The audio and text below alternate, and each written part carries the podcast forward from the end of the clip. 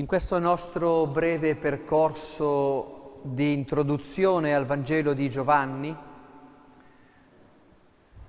per trasformare l'acqua della nostra vita nel vino, nella festa nuziale fra lo sposo e l'umanità e noi, voglio proporvi questo pomeriggio una straordinaria pagina ci avviamo ormai a conclusione, che è la pagina della risurrezione di Lazzaro. Dopo la breve parentesi eh, dell'adultera, testo lucano finito chissà come nel Vangelo di Giovanni, ritroviamo lo stile complesso, profondo e particolare del Vangelo di Giovanni. Come sapete, subito dopo la risurrezione di Lazzaro, lo andrete poi a vedere, trovate l'unzione di Betania. Perciò la risurrezione di Lazzaro è posto all'interno della passione nel Vangelo di Giovanni. È l'ultimo dei grandi segni, ma anche, vi anticipo già quello che dicono gli esegeti, è la ragione ultima della condanna a morte di Gesù.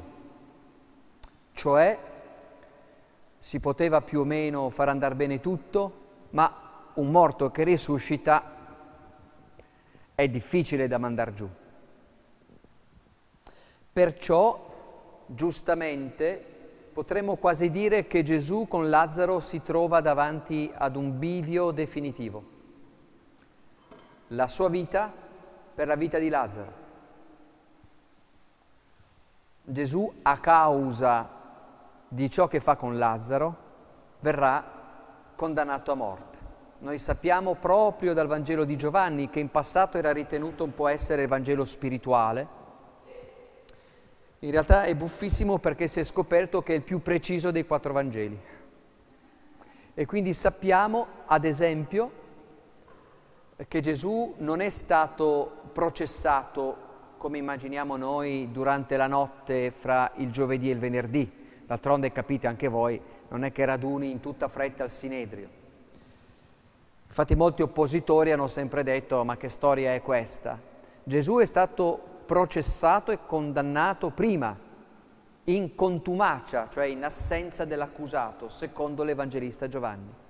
Così che quella farsa di processo fra il giovedì e il venerdì non è stato altro che un comunicargli la decisione e quello allora è già più comprensibile. Ma come dicevamo Gesù ormai ha tirato su di sé troppa attenzione e come vi accennavo stamattina Caiafa dirà è meglio che uno muoia piuttosto che tutto il popolo, che è esattamente ciò che succederà. Perciò questa lunga pagina che leggeremo per intero ha sullo sfondo questo, è tutta piena di gioia, ma è anche tutta piena di mestizia, è tutta piena del più grande fra i miracoli e nel contempo anche della sofferenza di sapere che quel gesto che Gesù sta per fare sarà il gesto che alla fine lo porterà alla morte. Potremmo dire che quando Giovanni, unico tra i quattro, racconta questo brano, pensa a noi? Sì. È un po' come se Lazzaro esplicitasse quello che sta per succedere per tutti. La seconda introduzione, quanto ci siamo detti già ieri e l'altro ieri. Perché Gesù nei Vangeli alla fine ha risuscitato solo due persone? Il figlio unico della vedova di Naim e secondo qualcuno dei sinottici anche la figlia di Gairo, eh, Matteo dice che era già morta, invece insomma tutto un trigo, e Lazzaro. Quanti altri morti non sono stati risuscitati? E attenzione perché la risurrezione di Lazzaro è una rianimazione, nulla a che vedere con la risurrezione di Gesù. Lazzaro morirà di nuovo, ma è chiaramente un'esplicitazione di quello che sta per succedere, di questo scambio che Gesù farà e di cui parleremo domani nell'ultima meditazione, cioè eh, questo suo dare la vita per. E qui è, pra- è molto pratico. Proviamo a leggere. Un certo Lazzaro di Betania, il villaggio di Maria e di Marta, sua sorella, era malato. Maria era quella che cosparse di profumo il Signore e gli asciugò i piedi con i suoi capelli. Suo fratello Lazzaro era malato. Le sorelle mandarono dunque a dirgli, Signore, ecco, colui che tu ami è malato. All'udire questo Gesù disse, questa malattia non porterà alla morte, ma è per la gloria di Dio, affinché per mezzo di essa il Figlio di Dio venga glorificato. Gesù amava Marta e sua sorella Lazzaro e Lazzaro, quando sentì che era malato, rimase per due giorni nel luogo dove si trovava. Un'introduzione un po' complessa e un po' sconcertante. Se andate a vedere prima vedrete che Gesù sa che tira una bruttissima aria Ormai il livello di tensione nei confronti del Sinedrio e dei sacerdoti del Tempio è ingestibile. Meglio cambiare aria e va ad Efraim, l'attuale probabilmente l'attuale Taibè, sui monti di Samaria. Meglio cambiare aria, non si sa mai. E lì ci comunica Giovanni, viene a sapere che Lazzaro è ammalato. Ora, Lazzaro, Marta e Maria sono una famiglia di cui non parla mai Giovanni ma molto Luca. Sono una famiglia di giovani, non si parla di padre e madre, non sappiamo, che abitano a Betania. Betania è il primo villaggio che incontrate salendo sul Monte degli Ulivi, trovate Betfage e dietro trovate Betania. A Betania, ci dice Luca, Gesù si rifugiava volentieri in casa di questi tre. Betania è diventata da allora l'immagine dell'accoglienza che possiamo fare a Gesù. Fa tenerezza a questo Gesù che non sopporta la grande città. Gerusalemme era comunque una città caotica e memore della sua piccola Nazareth ha bisogno ogni tanto di un po' di familiarità. Anzi, si lascia intendere nel Vangelo di Luca che a volte ci andava proprio da solo, senza neanche gli apostoli. In casa di queste due sorelle, Marta e Maria, che abbiamo imparato a conoscere, di Lazzaro, si sente accolto. Che bello sarebbe fare della nostra vita un po' di Betania ad ogni tanto, invece che passare la nostra vita a sfinire Dio con l'elenco delle cose che deve fare, ogni tanto dirgli Signore, se vuoi vieni, eh, ti accontenti, il mio cuore è la tua Betania. Ora è interessante perché Qui viene fatta una citazione di Maria era quella che cosparse di profumo il Signore. In realtà se ne parla al capitolo dopo. Curioso. Questo episodio famoso in realtà ha creato qualche confusione all'interno della storia della Chiesa. Probabilmente noi abbiamo due episodi molto simili in cui Gesù viene, eh, come dire, accolto con questo pianto e poi i capelli asciugati, i capelli asciugati. In un caso è una prostituta, accennavamo eh, stamattina, eh, in casa di Simone il lebroso o di Simone il fariseo, e poi c'è l'unzione di Betania appena prima. Ora, noi siamo certi che l'unzione di Betania all'inizio della settimana santa viene fatta da Maria, sorella di Lazzaro. Siamo certi. Il problema è che all'inizio i primi cristiani hanno fatto un po' di confusione, così che hanno preso la peccatrice adultera, più Maria sorella di Lazzaro, più Maria di Magdala, di Migdal, che non si dice assolutamente che fosse una prostituta, anzi probabilmente era una ricca signora di Magdala, da cui il Signore aveva fatto uscire sette demoni, però chissà cosa vuol dire, mettete tutti insieme shakerate e viene fuori Maria Maddalena. In realtà sono tre sante diverse, ricordatevelo il 22 luglio. Ebbene, quindi Maria Maddalena, che sarebbe una prostituta, sorella di Lazzaro e Marta, e di Magdala, ovviamente non ci sta. Ma la cosa interessante che vi accenno, perché è una roba che a me ha sempre commosso molto, è quel gesto bellissimo di cui Giovanni parla, se poi vorrete andarve, andatevelo a vedere, di questa unzione prima, che è diversa dal, dal pianto della peccatrice in casa di Simone il fariseo. È diverso.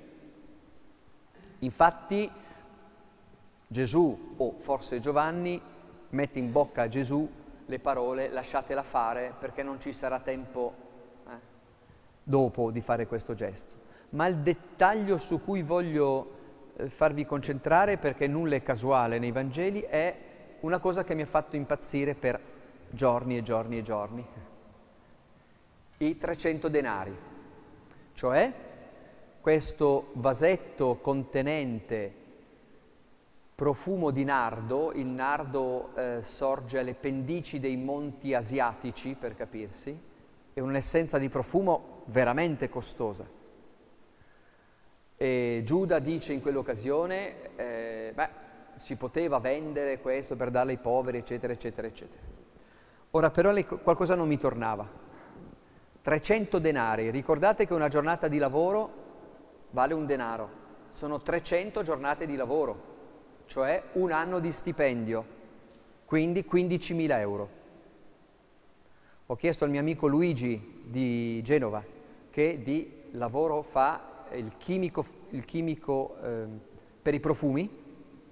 Gli ho chiesto, Luigi, senti, io non so come fosse la quotazione del nardo, ma quanto costa l'essenza del più prezioso profumo, non i profumi in boccetta, cioè l'essenza, eh, quanto costa? E lui mi ha detto, guarda, il più prezioso profumo può costare all'incirca fra i 1500 e i 1800 dollari al chilo. Quindi siamo lontani tantissimo. Che cosa allora voleva dire Giovanni? Perché questo 300 denari? Mi ha fatto impazzire. Quindi non è una cosa di mercato. Perché 300 e non 250 o 1000 già che c'era? E poi mi è venuta un'idea. Non so se sia vera, gliela chiederò. Gesù viene venduto per 300 pezzi per 30 monete d'argento, è il prezzo di uno schiavo. Non so come fosse il cambio, ma più o meno ci siamo. Cioè Maria, sorella di Marta e Lazzaro, con quel gesto sta dicendo che lui vale dieci volte di più. Se Giuda lo venderà per 30 denari, Maria le sta dicendo con quel gesto tu vali dieci volte tanto. Io trovo una delle pagine più belle del Vangelo, il segno della gratuità. Quante volte facciamo cose apparentemente inutili. Fra poco staremo un'ora davanti a un pezzo di pane consacrato. Se ci pensate da fuori, un po' da matti. Oppure è il grande gesto di chi ama. Chi ama fa cose esagerate. Le sorelle mandarono dunque a dirgli, Signore, ecco, colui che tu ami è malato. Ecco, colui che tu ami è malato. Quando preghiamo possiamo davvero portare al Signore questa semplice frase, quando veniamo a sapere di una tale persona che sia malata. Colui che tu ami. E torniamo un po' al discorso che facevamo, mi pare, l'altro ieri. La preghiera sana è questa, Signore, colui che tu ami, Signore, io lo so che tu lo ami, non gli hai mandato un accidente, è il tuo amico, è ammalato. E Gesù dà una chiave di interpretazione che mi sembra essere abbastanza in sintonia con quanto ieri ci è stato detto, sia da Cinzia che da Giordano. Questa malattia non è per la morte, ma per la gloria. Cioè Gesù sta dicendo che anche attraverso un percorso così faticoso e così doloroso è possibile manifestare la gloria di Dio. E perché questo sia chiaro, chiaro, senza ombra di dubbio, Gesù aggiunge, scusate, Giovanni aggiunge, Gesù amava Marta e sua sorella e Lazzaro. È l'unico caso nei Vangeli a parte il giovane ricco, Gesù fissandolo lo amò nel Vangelo di Marco, in cui si dice chiaramente Gesù ama A, B, C, Marta, Maria e Lazzaro. Come dire, gente, il fatto che Lazzaro sia ammalato, il fatto che Gesù poi se ne sta due giorni lì invece di partire subito, non è un segno di disattenzione, Dio non ce l'ha con te, addirittura muore, Dio non ce l'ha con te. Nel nostro piccolo buco da cui vediamo l'universo sembra la fine di tutto. ma nella logica di Dio è un'altra cosa. Infatti buffo perché Giovanni scrive, quando sentì che era malato rimase per due giorni nel luogo dove si trovava. Tutti noi diremmo, quando si sentì che era malato prese quattro carabattole e tornò a Gerusalemme. Ma come? È ammalato e ti fermi? Sì. Poi disse di nuovo ai discepoli, andiamo di nuovo in Giudea, al che giustamente i discepoli gli dissero, Rabbi, poco fa i giudei cercavano di lapidarti e tu ci vai di nuovo? Dice, ma Signore, siamo venuti qua apposta, siamo scappati. Cioè fanno notare a Gesù, attenzione, importante questo nella chiave di interpretazione di cui vi parlavo all'inizio. Giovanni ci tiene a rimarcare che la risurrezione di Lazzaro segna veramente la condanna a morte di Gesù. Gesù sa, gli viene detto che è assolutamente pericoloso tornare a Gerusalemme. Cosa risponde Gesù? Gesù rispose, non sono forse dodici le ore del giorno, se uno cammina di giorno non inciampa perché vede la luce di questo mondo, ma se cammina di notte inciampa perché la luce non è in lui. Cosa voleva dire? Non si sa. è uno di quei proverbi di Gesù che uno guarda e dice, Signore guarda che non l'ho capita benissimo. Però Gesù probabilmente sta intendendo che lui vede quello che sta per succedere, probabilmente anche intravede le conseguenze di quello che sta facendo, ma è sufficientemente nella luce per scegliere di farlo. Disse queste cose e poi soggiunse loro Lazzaro, il nostro amico, il nostro amico si è addormentato, ma io vado a svegliarlo. Gli dissero allora i discepoli, Signore, se si è addormentato si salverà. Gesù aveva parlato della morte di lui, essi invece pensarono che parlasse del riposo del sonno. Eh, c'è un'incomprensione e spesso nei Vangeli si nota questa incomprensione fra Gesù e noi suoi discepoli, che capiamo ciò che per brocche, cioè proprio non capiamo. Loro pensano, ah allora in qualche modo Gesù ha saputo che si sta ristabilendo, sapete dopo una malattia, avete fatto una brutta influenza e riposare vi aiuta. Allora Gesù esplicitamente dice, allora Gesù disse loro apertamente, Lazzaro è morto e io sono contento per voi di non essere stato là affinché voi crediate, ma andiamo da lui. Un clima un po' particolare. Gesù sta dicendo, ma guardate, non sono contento che sia morto, sono contento perché vedrete qualcosa di particolare. E attenzione bene, vi anticipo già, sì, vedono un morto che risorge, ma soprattutto vedono fino a che punto Gesù è disposto ad amare Lazzaro, morendo al posto suo, che è quello che è successo poi per ciascuno di noi. Allora Tommaso, chiamato Didimo, disse agli altri discepoli, andiamo anche noi a morire con lui. E con questa frase che vi prego di mandare a memoria, andiamo anche noi a morire con lui, smettetela di dire stupidaggini su San Tommaso, il quale non soltanto è un credente, altro che non ci crede se non ci mette il naso e altre idiozie che abbiamo detto, ma è il più grande, il più forte fra i credenti dei dodici. Tommaso è un entusiasta, perciò la sera di Pasqua quando lui non c'è, e torna e trova gli altri che tutti i trullalleri gli dicono abbiamo visto il risorto, dice ma de che? Perché ci ha creduto troppo, perché sentite che entusiasmo e che fuoco che ha Tommaso. E quando torna e trova questi qui che gli dicono abbiamo visto Gesù risorto, gli guarda e dice voi mi venite a dire sta roba qua? Siamo scappati tutti sotto la croce. Tommaso è il primo di una, ahimè, folta compagine di uomini e donne che sono delusi da noi cristiani, che non credono nel nostro messaggio perché glielo diciamo noi. Eppure, andatevi a rileggere Giovanni al capitolo 20, Tommaso amareggiato e deluso come voi investite troppo in una cosa e poi ci restate male, resta. E fa bene a restare perché otto giorni dopo Gesù torna. Noi invece offesi, scuotiamo la polvere dai calzari, diciamo in quella parrocchia non ci metto più piede, punto. Tommaso no, resta. E quando Gesù torna, apposta per lui, c'è quell'incontro bellissimo che leggiamo sempre la seconda domenica di Pasqua. Guarda le mie pani, i mani, i miei piedi, il mio costato, eccetera, eccetera. Io devo dire, questa è una mia interpretazione, ma io l'ho sempre letta così. A me non sembra che, visto il contesto, Gesù vada da Tommaso per rimproverarlo. Non va lì dicendo, eh, eh, eh, disgraziato che hai osato dubitare, guarda qua, eh, malafede. No, no. Gesù risorto sta dicendo a Tommaso, Tommaso, so che hai molto sofferto, anch'io ho sofferto, guarda. E Tommaso davanti a quelle piaghe fa scaturire in sé il dono della fede, altro che incredulo. È il primo a professare che Gesù è Dio, mio Signore, mio Dio. Nessuno degli altri c'era arrivato.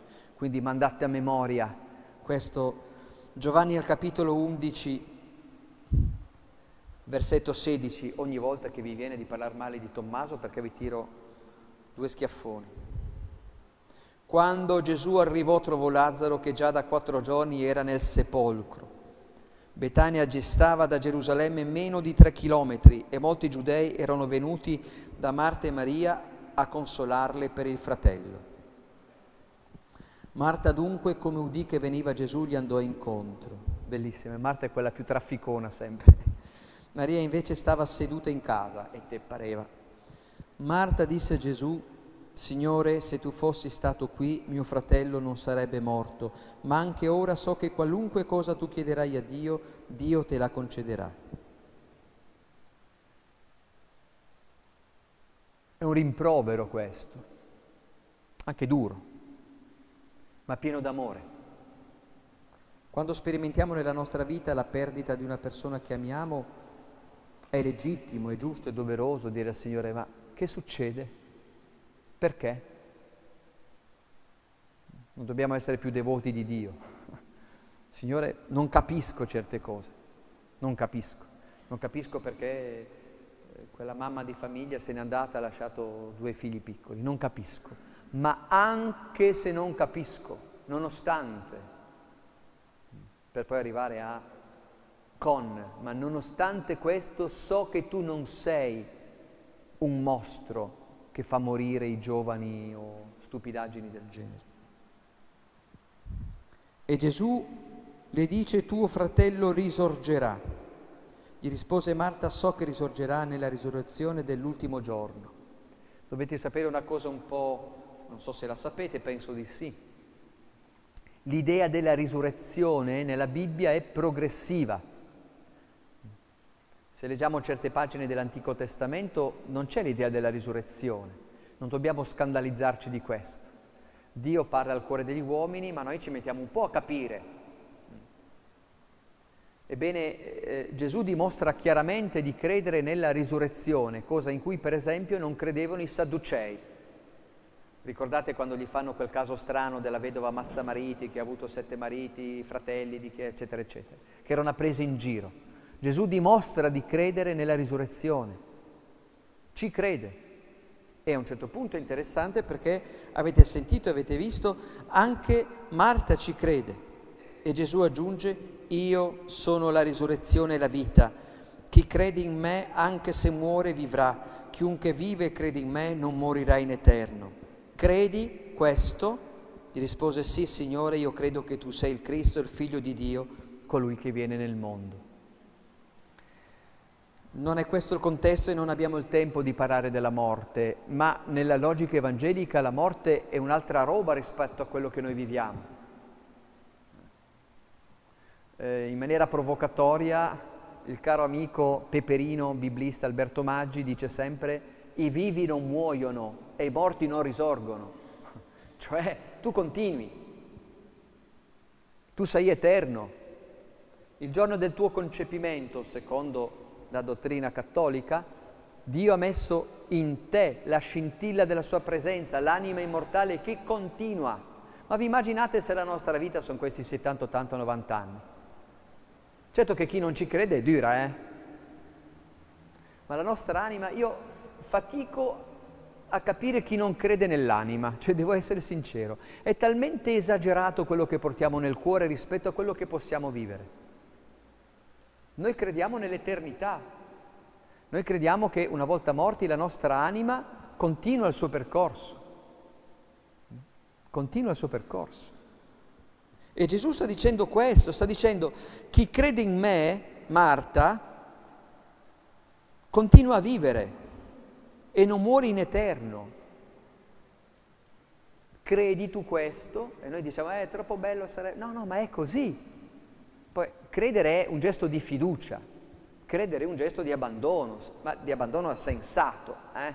Non vi sto dicendo se salti su un piede con gli occhi bendati e fai la la la la la, poi risorgi. No, Gesù dice, credi che l'anima che ti è stata messa nel cuore è eterna. E se tu hai questa coscienza in me, continui. E lei fa questa bellissima professione di fede. Io credo che tu sei il Cristo, il figlio di Dio. Dette queste parole, andò a chiamare Maria sua sorella e di nascosto le disse, il maestro è qui e ti chiama. Che bello. Che bello potessimo dire alle persone che abbiamo intorno, che bello poter dire ed ogni tanto quasi buttata lì questa frase, il maestro è qui e ti chiama.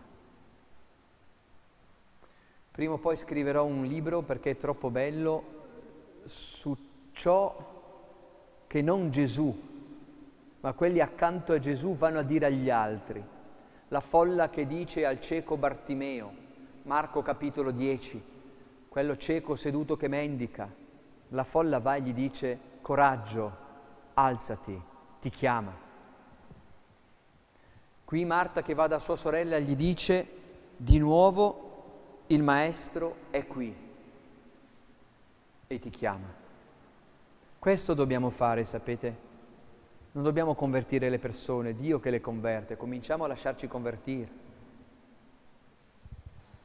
per poter dire a chi abbiamo accanto, guarda, la tua vita è un po' tribolata, un po' affaticata, eccetera, eccetera. Il maestro è qui e ti chiama. Gesù non era entrato nel villaggio, ma si trovava ancora là dove Marta gli era andato incontro. Allora i giudei che erano in casa con lei a consolarla, vedendo Maria alzarsi in fretta e uscire, la seguirono pensando che andasse a piangere al sepolcro. Quando Maria giunse dove si trovava Gesù, appena lo vide, si gettò ai suoi piedi dicendogli, Signore, se tu fossi stato qui mio fratello non sarebbe morto.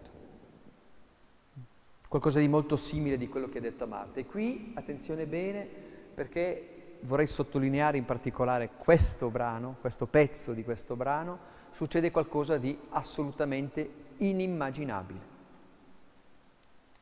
Ci aspetteremmo che Gesù rispondesse, risponda come ha fatto con Marta, che più o meno gli ha fatto la stessa obiezione. Invece, Gesù allora quando lo vide piangere e piangere anche i giudei che erano venuti con lei, si commosse profondamente e molto turbato domandò dove lo avete posto. Gli dissero, Signore, vieni a vedere. Gesù scoppiò in pianto.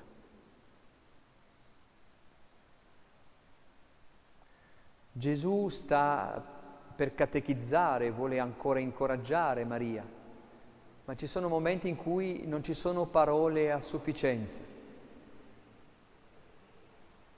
e neanche Gesù dice più nulla. Poi Gesù vede questo clima di grande commozione, vede tutti piangere, vedi la sua amica Mar- Marta piangere, vedi la sua amica Maria piangere e chiede dove lo avete posto. E qui, e guardate, non è casuale, non è casuale, non è casuale. Gli rispondono, vieni a vedere. Come non pensare come non pensare alla frase che Gesù pronuncia sempre nel Vangelo di Giovanni al capitolo primo, versetto 59 o 61, quando i due discepoli di Giovanni Battista lo seguono, lui si gira E tutti ci aspetteremmo, Gesù si gira e dice, oh, finalmente i miei primi due discepoli, era l'ora, quanto vi ho desiderati. Si volta e dice, che volete?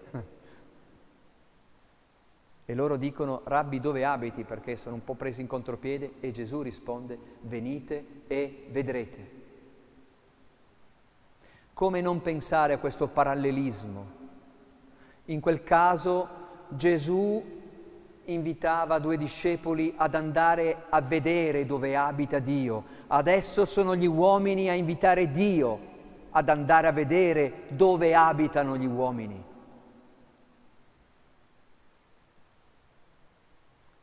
Adesso sono loro a farsi maestri.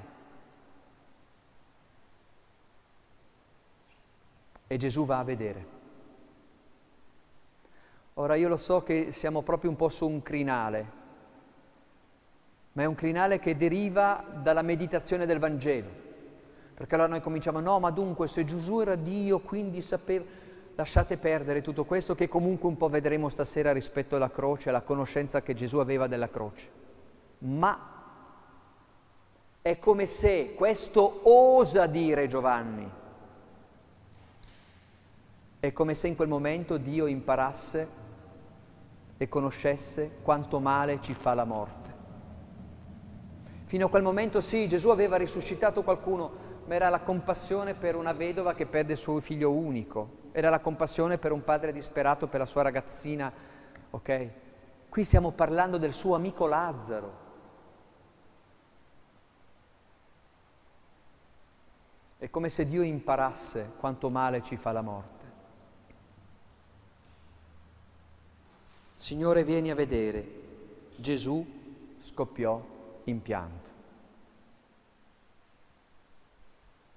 Tutte le volte che avete momenti di scoraggiamento, non di vittimismo, il vittimismo prendetevi a scarpate, ma di scoraggiamento, è diverso, ne parliamo stasera. Leggete questa pagina. Quando vi viene a dire tutti mi hanno abbandonato, leggete questa frase, mandatela a memoria. Gesù scoppiò in pianto.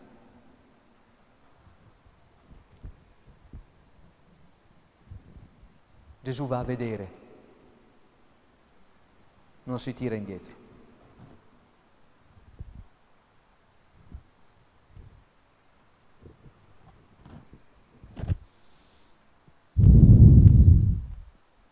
Dissero allora i giudei, guarda come le amava, ma alcuni di loro dissero, lui che ha aperto gli occhi al cieco non poteva anche far sì che costui non morisse. Ci siamo, perfetto.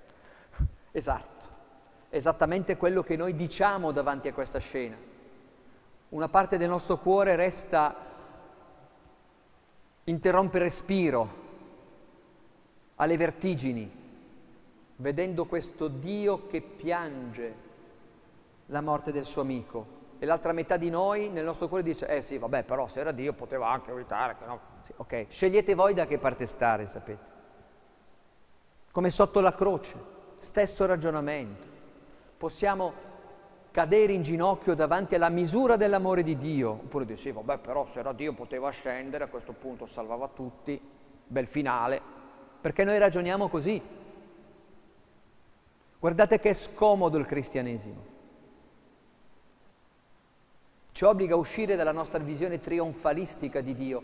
Questo Dio che dice Paolo si è annichilito per amore, Potremmo dire io preferisco un Dio che condivide le mie sofferenze? Ma cosa state dicendo?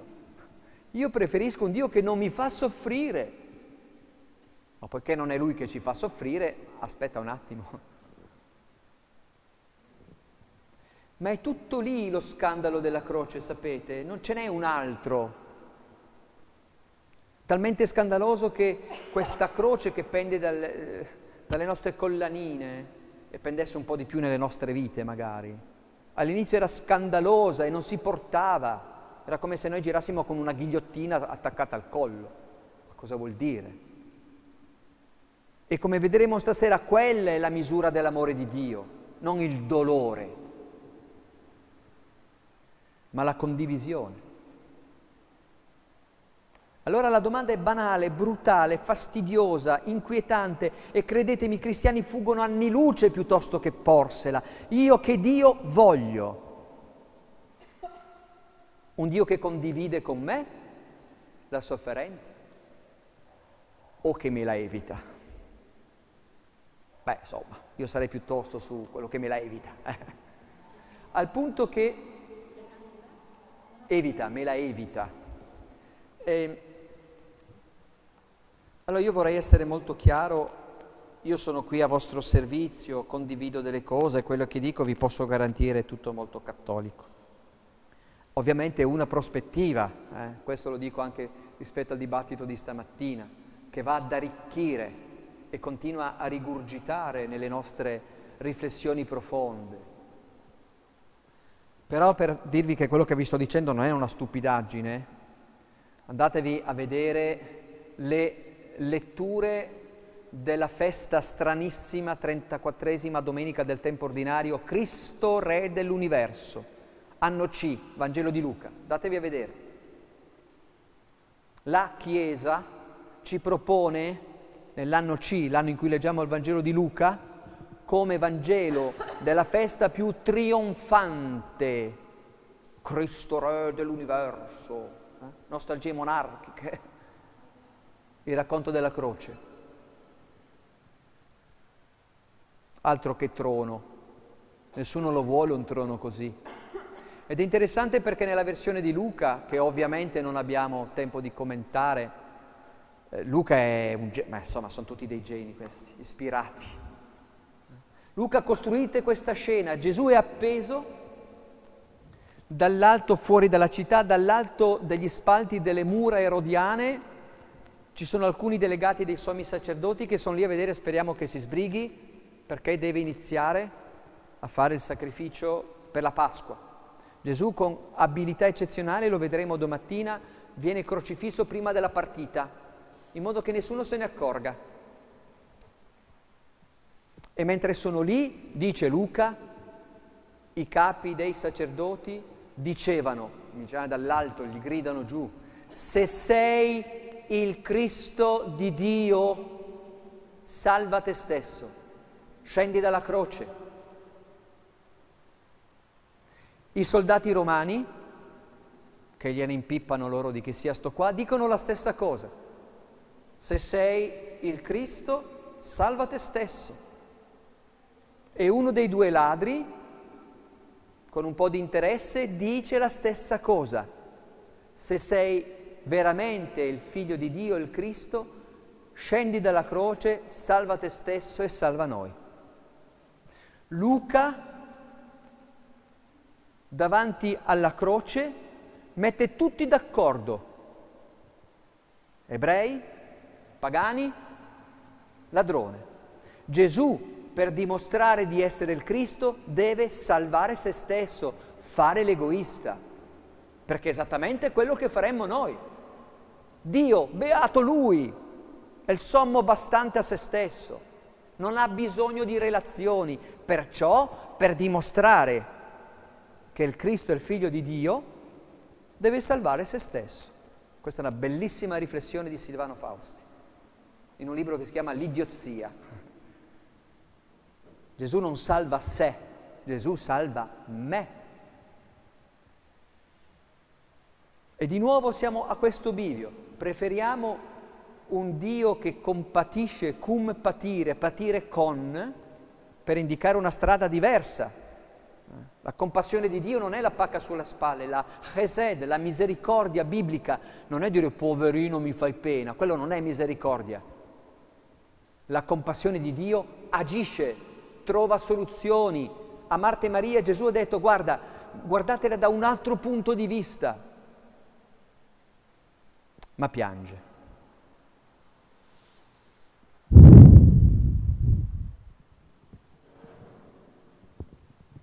Allora Gesù ancora una volta commosso profondamente si al sepolcro, era una grotta e contro di essa era posta una pietra. Disse Gesù, togliete la pietra. Gli rispose Marta, la sorella del morto, Signore, manda già cattivo odore, è lì da quattro giorni. Le disse Gesù, non ti ho detto che se crederai vedrai la gloria di Dio? Come ho avuto modo di dirvi il primo giorno, il Vangelo di Giovanni va letto a diversi livelli.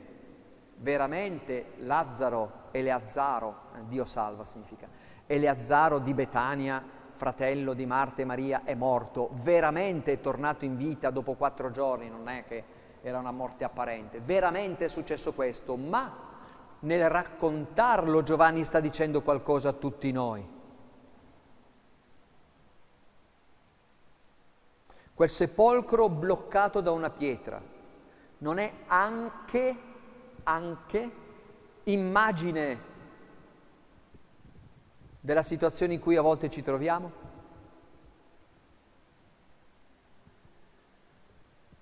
Quel Lazzaro morto non è anche una parte di noi che a volte giace sepolta nelle nostre vite, così come la fanciulla figlia di Gairo, Talità Cum, Così come Gesù stesso, è interessantissimo il fatto, il dettaglio, che le donne che vanno al sepolcro il giorno dopo il sabato, cioè la domenica, il giorno del Signore, si dicono tra loro, ma chi ci ribalta la pietra? Come facciamo?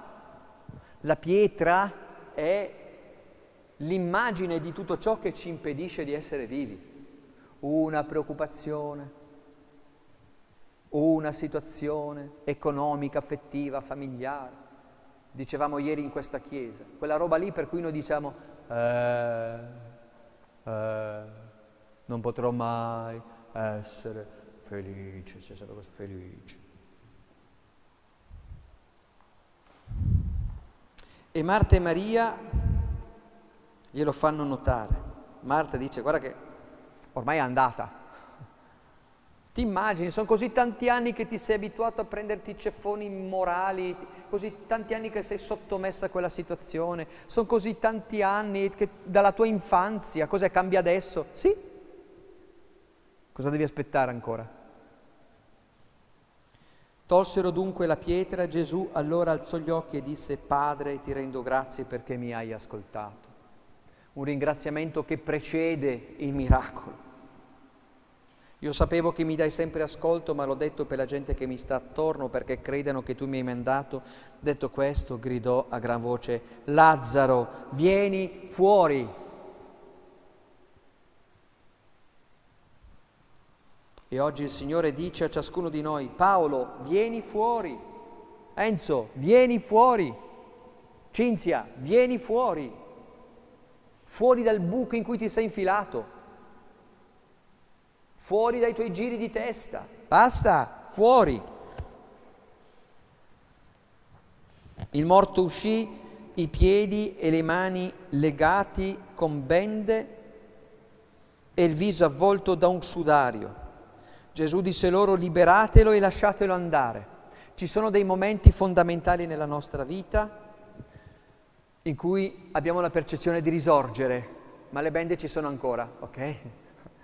San Paolo, tutto entusiasta, dopo la sua conversione pensava di avere risolto tutto e scrive anche tutto un po' pomposamente, l'uomo vecchio, l'uomo vecchio, e poi ha scoperto che l'uomo vecchio era rimasto in vita e che ogni tanto doveva confrontarsi con l'uomo vecchio che era stato. Le bende ci sono ancora, ma siamo vivi liberatelo e lasciatelo andare. Molti dei giudei che erano venuti da Maria alla vista di ciò che gli aveva compiuto credettero in lui, ma alcuni di loro andarono dai farisei e riferirono loro quello che Gesù aveva fatto, allora i capi dei sacerdoti e i farisei gli unirono il sinedio e dissero cosa facciamo, bla bla bla. Uno di loro, Caifa, che era sommo sacerdote, disse voi non capite niente, non capite niente. Non vi rendete conto che è conveniente per voi che un solo uomo muoia per il popolo e non vada in rovina l'intero popolo? La risurrezione di Lazzaro determina la condanna a morte di Gesù. Io non credo di dover aggiungere molto. Una sola domanda da portarci a casa alla fine di questa meditazione pomeridiana. Cos'è che è sepolto nella mia vita?